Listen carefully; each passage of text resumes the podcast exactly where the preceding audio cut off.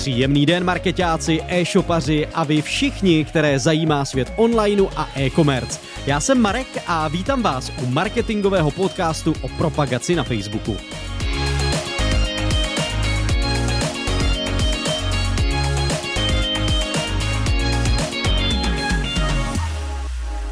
Facebooku se v podcastech příliš nevěnuji, a to z jednoho prostého důvodu, protože správu facebookových kampaní se věnují výrazně méně než Google Ads či S-Clicku. Reklamy na Facebooku dělám hlavně pro klienty s kvalitním a obsahově zajímavým zbožím. Přijímám zakázky, které už na první pohled dávají smysl inzerovat právě na Facebooku.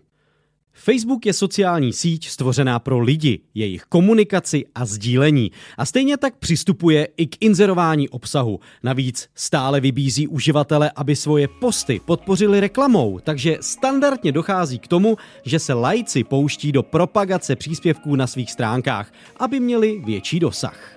Kdy se do facebookové reklamy pustit? Do reklamních aktivit by se neměl vrhat každý, kdo na této slavné sociální síti spravuje nějakou stránku.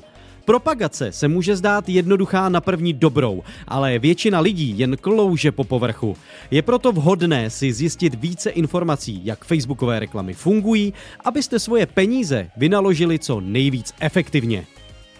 Pro skutečně zajímavou a účinnou propagaci je důležité hlavně analyticky přemýšlet, a to ještě před samotnou tvorbou inzerce.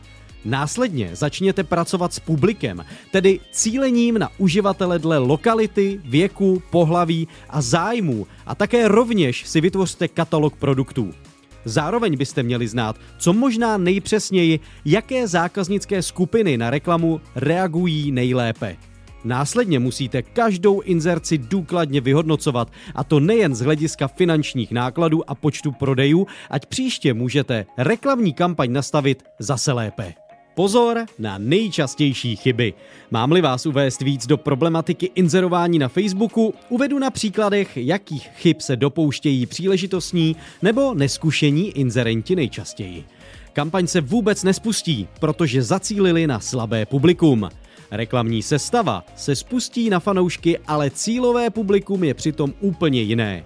Inzerát podává příliš slabý výkon, například kvůli použitému vodoznaku na fotografii nebo textaci v obrázku. Inzerát je zamítnut z důvodu porušení pravidel. Facebooková inzerce je velmi zajímavá záležitost, protože oproti ostatním systémům se tvoří přece jen trochu kreativně a možná proto uživatele tak baví. Každý takový inzerent by si ale měl uvědomit, že kvůli své neznalosti může přicházet o nemalé peníze. Stačí se jen ponořit do tohoto tématu hlouběji nebo se obrátit na odborníky v oblasti social media.